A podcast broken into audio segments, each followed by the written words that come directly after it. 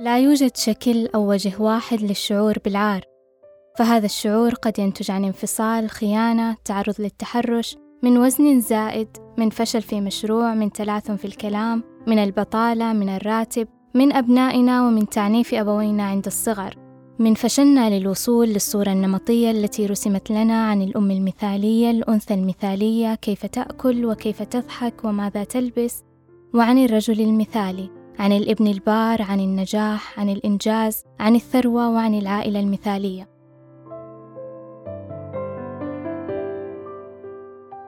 شعوري بالعار هو اتجاه الجروح اللي بجسمي اللي أنا سويتها سيلف هارم فترة كنت آه، أعاني من اكتئاب. كنت آه، أحاول أحس بشعور خارجي لأن الشعور الداخلي كان لا يحتمل. أشعر بالعار تجاه آه، المشاعر السيئة اللي أشعر فيها. يعني بعد موضوع العلاج النفسي صرت أشعر بأي مشاعر سلبية أو أي شيء سلبي أو شعور سلبي أشعر فيه. صرت أحس إني مو لازم أشعر بهالشعور إني ما ينفع أشعر بهالشعور. فصرت أشعر بالعار تجاه مشاعري السلبية اللي أشعر فيها. بعتقد إنه إحدى إحدى مصادر شعوري بالعار هي لما لما أنهي علاقة عاطفية سامة إيه بخجل من نفسي وبخجل من الشخص اللي أنا انهيت معاه. يعني كملت أربع سنين في تخصصي إلى الآن مو متمكنة من هذا الشيء. أنا فهمي مرة مرة أطول بالفهم وصعب علي إني أفهم بسرعة ما أدري وش السبب. فصرت أخاف صرت يعني أحس بالعار لأنه ما كنت تقريبا ما في أحد يثق فيني إني أنسى وما أعرف أجمع وما يعني هذا شوي يعني يقلل من مكانتي. عايشة في بيئة كلهم أجسامهم آه، كويسة مايلة للنحيفة لكن أنا المليانة أحتاج فلوس أو شيء. يعني مو بإيدي بس إنه يصرفون علي عشان ما عندي. أو أحس نفسي ضعيفة قدامهم يعني. لما أشوف نظرة الناس المليئة بشفقة وقد إيه أنا مسكينة إن أمي متوفية. وإنه يا حرام ما عندها أم. من وأنا وصغيرة. أبويا مع الأسف بصراحة ما أعرف إنه يسبب لي العار إنه هو كشخص أو كفعل اللي تصرفه يعني. مع الأسف إنه أبوي قبل خمس سنين هجرنا بدون ما يسأل علينا بدون ما يعرف أخبارنا أحوالنا. أنا الكبيرة فأنا تحملت مسؤوليات آه، أخوتي الخمسة اللي بعدي. حسسني بالعار باللي سواه وباللي تصرفه فدخلت بأبواب ثانية. يعني شعور العار شعور النقص المادي شعور النقص الحنان إنه شعور السند والأمان. هذا صار كلش مهزوز عندي. يعني هواية أشياء دخلت بيها. ما أعرف حتى شلون أطلع منها. ما أعرف. ما أعرف.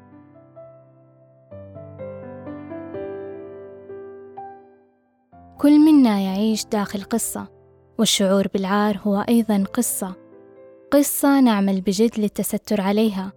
أحيانا قد يكون هذا الستار هو السعي خلف الكمال خلف المثالية فالفشل أو الإخفاق لا يتعلق بالتجربة نفسها بل بمن يخوض هذه التجربة. أو قد يكون هذا الستار هو انتقاد الآخرين. أن نلفت الانتباه إلى النقص في غيرنا حتى لا يرى النقص فينا وقد يكون هو الحاجة لإبهار الآخرين. هو أن نتشكل على حسب ما يرضي الطرف الآخر حتى لا نتعرض للهجر والتخلي. فالخوف من الهجر هو شعور طبيعي لشخص يعتقد بأنه غير محبوب وغير كافي. الشعور بالعار يتحكم في كل خياراتنا. ماذا نفعل؟ كيف نشعر؟ كيف نفكر؟ ماذا نلبس؟ ماذا نأكل؟ وكيف نأكل؟ والأهم كيف نواجه الناس كل يوم؟ بالنسبة لي عار أكثر من إنه كلمة عار إحساس العار كأنه أحد خانقني وكأنه أحد قاعد يمسك وجهي ويمسح في الأرض ويقول لي أنت ولا شيء أنت ولا شيء أنت كذابة. دايما بحاول أظهر وجودي في كل مكان. بحاول أثبت للعالم إني موجودة وكأني في لاوعي بقول لهم شوفوني شوفوني أنا هنا أنا هنا. كل نجاحاتي وإنجازاتي أحس بدونها إني بلا قيمة. مو قاعدة أنجز عشان أنا موهوبة أو ذكية أو أحب إني أنجز أو عندي شغف. قاعدة أنجز عشان لو أنا ما أنجزت ما هكون لي قيمة وما هكون لي داعي في الحياة وما حدا يحبني وما هكون مرغوب فيها في هذه الدنيا. الشعور بالعار هو شعور دفين بعدم الكفاية. بأني غير كافي كما أنا لتغيير حياتي للأفضل أو للحصول على الأفضل وبأني غير مستحق للشعور بالحب والانتماء. الشعور بالعار هو شعور بالتقلص بالصغر بأننا نتضاءل بينما كل من حولنا يكبر. وهذا يجعلنا أيضا نشعر بالخوف. الخوف من أن نرى كأشخاص ناقصين لذلك غالبا ما نختار العزلة على مواجهة الآخرين. أهلا جميعا. معكم صاحبة حساب مايند منتل عقل وفكري على الانستغرام حساب يتكلم في مجال الصحة النفسية ومجال الوعي.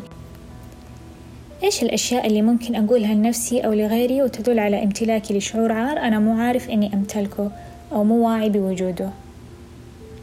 من الأشياء اللي ممكن تدلنا على وجود هذا العار اللي إحنا مو واعيين فيه؟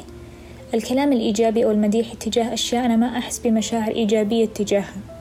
مثل مكان عملنا مسمانا الوظيفي علاقاتنا وغيرهم. لما يكون حديثنا إيجابي ومشاعرنا سلبية أو مزعجة قد يدل هذا على امتلاكنا لشعور عار. لما يختلف الحديث عن الشعور. لما أحاول أزين أبهر وأعدل شيء في عين الآخرين هذا يعني بإني ما أظهره على حقيقته.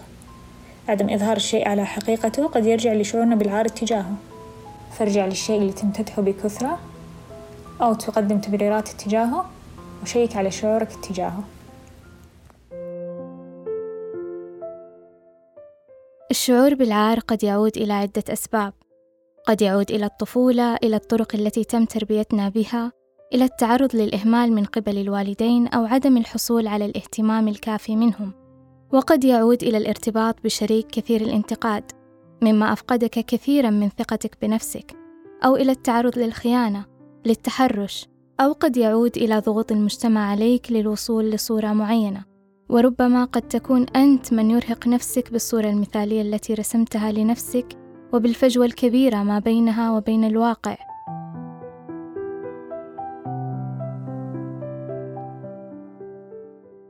اليوم راح أشارك إبصار فلسفتي حول أحد أسباب شعورنا بالعار واللي أعتقد بأنه أحد أهم الأسباب اللي لازم تذكر لما نتكلم عن شعور العار. طيب إيش هذا السبب؟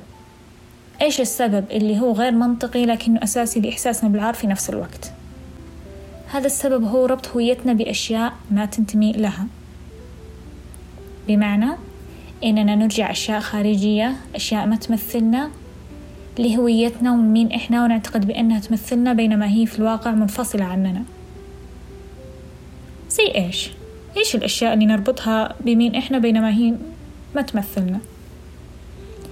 الشيء الأساسي أو اللي أعتقد بأنه كثير مننا يربطوا بهويته هي علاقاتنا أو الناس الناس بشكل عام والعائلة بشكل خاص.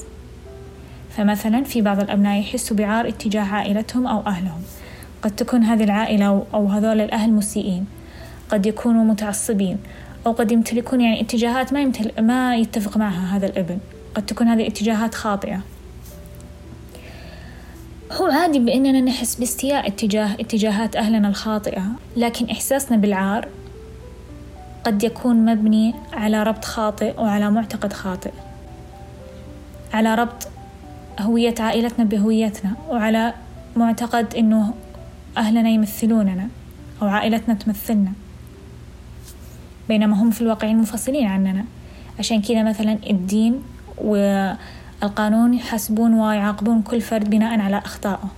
ما يعاقبون كل فرد وعائلته أو كل فرد وأصدقائه بناء على أخطائه. في فرق بين أنا أمتلك عائلة وبين أنا عائلة. أنا مو عائلة أنا فقط أمتلك عائلة. فعلاقاتنا ما تمثلنا بشكل قاطع خصوصا العلاقات اللي إحنا ما نختارها. طيب ممكن الأهل يقولوا لكن هذا المثال ما يمشي علينا لأنه أبنائنا يمثلوننا لأنهم يمثلون تربيتنا واللي هي تمثلنا. طيب هل الأبناء دائما يمثلون تربية ومبادئ أهلهم؟ لا. تخيل إنه في شخصين تربوا في نفس البيت على نفس الأساليب التربوية في في العقاب والمكافأة على نفس المبادئ على نفس الدين وعلى نفس المربيين. لكن كبروا بشخصيتين مختلفتين واتجاهات مختلفة. لإيش يرجع هذا الاختلاف بين بعض الأخوان في الاتجاهات والآراء؟ يرجع لحقيقة إنه أهلنا يشكلوننا ويأثرون علينا لكنهم ما يمثلوننا ولا نمثلهم. في فرق بين التشكيل والتأثير وبين التمثيل. هل في شيء ثاني غير العلاقات ممكن نربطه بهويتنا؟ شيء ثاني كمان كثير مننا يربط بهويته هي التجارب. التجارب اللي إحنا مو فخورين فيها مثل تجارب الإساءة تعرض للعنف وتجارب مثلا الفشل. التجارب ما تعتمد على الفرد وحده فمثلا تجربة الإساءة. ممكن تكون شخص قوي شخص مثلا يوكل ذاته لكنك تتعرض لإساءة. التجربة تمثل الفاعل مثلا المسيء أكثر من المفعول به المساء إليه. فلا تربط كل شيء بهويتك أنت. طيب لو إنها مثلا تجربة فشل أنا اللي فشلت. أنا الفاعل هل هذا يعني يمثلني أنا؟ مو بالشرط. لأنه التجربة كمان تعتمد على أكثر من عامل. ما تعتمد على جهدك الحالك إحنا أعمق وأوسع من إننا نتحدد بناء على مجال واحد.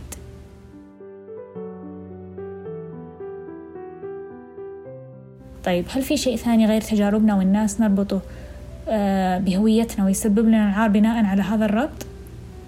أي شيء ممكن أنت تحس بعار اتجاهه ممكن يكون هذا العار ناتج عن ربط غير منطقي. فارجع للشيء اللي تحس بعار أو خجل اتجاهه واسأل نفسك هل هذا العار في مكانه؟ أو هل هو مبني على ربط غير منطقي؟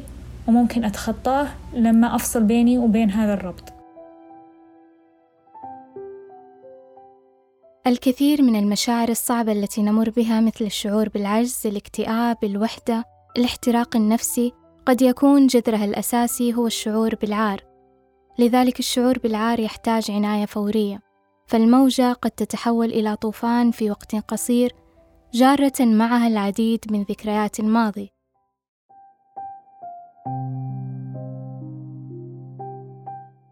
لنتعامل مع هذا الشعور أولاً علينا أن نتفهم ونتقبل. نتقبل بأن الشعور بالعار هو طبيعة بشرية فمعظمنا يشعر بالعار بشكل أو بآخر لكن لا نتحدث عنه. فالشعور بالعار ليس سيء دائما وكذلك ليس جيد دائما. فمثلما يقترن هذا الشعور باليأس من الذات هو كذلك قد يقترن بالأمل. فكل شعور يحمل رسالة ونظرتنا تجاه هذا الشعور هي ما تزيد أو تقلل من حدته. لذلك استمع لهذا الشعور. استمع للأفكار للأصوات التي في رأسك والتي تترافق معه. فقد يكون لايصال رسالة بأن هناك شيء ما في حياتك طريقة تفكيرك تعاملك مع الآخرين خاطئ ويحتاج إلى الإصلاح.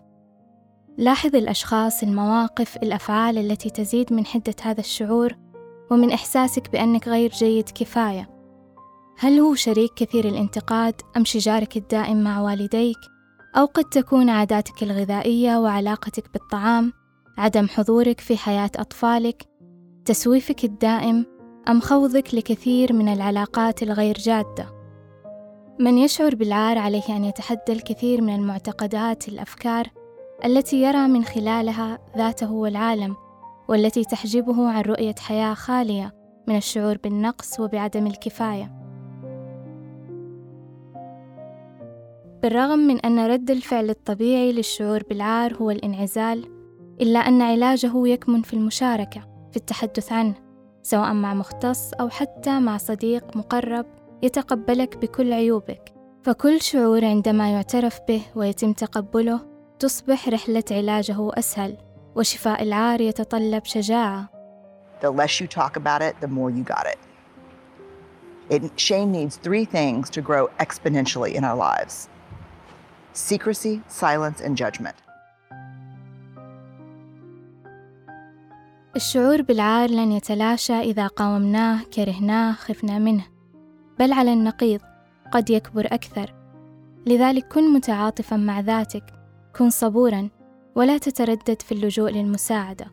فالخطأ الحقيقي هو إضافة فشل آخر ضمن قائمتنا من خلال الاندفاع بسرعة كبيرة جدا لإصلاح هذا العار. فحب الذات واحترامها لا يفرض بل يبنى تدريجيا.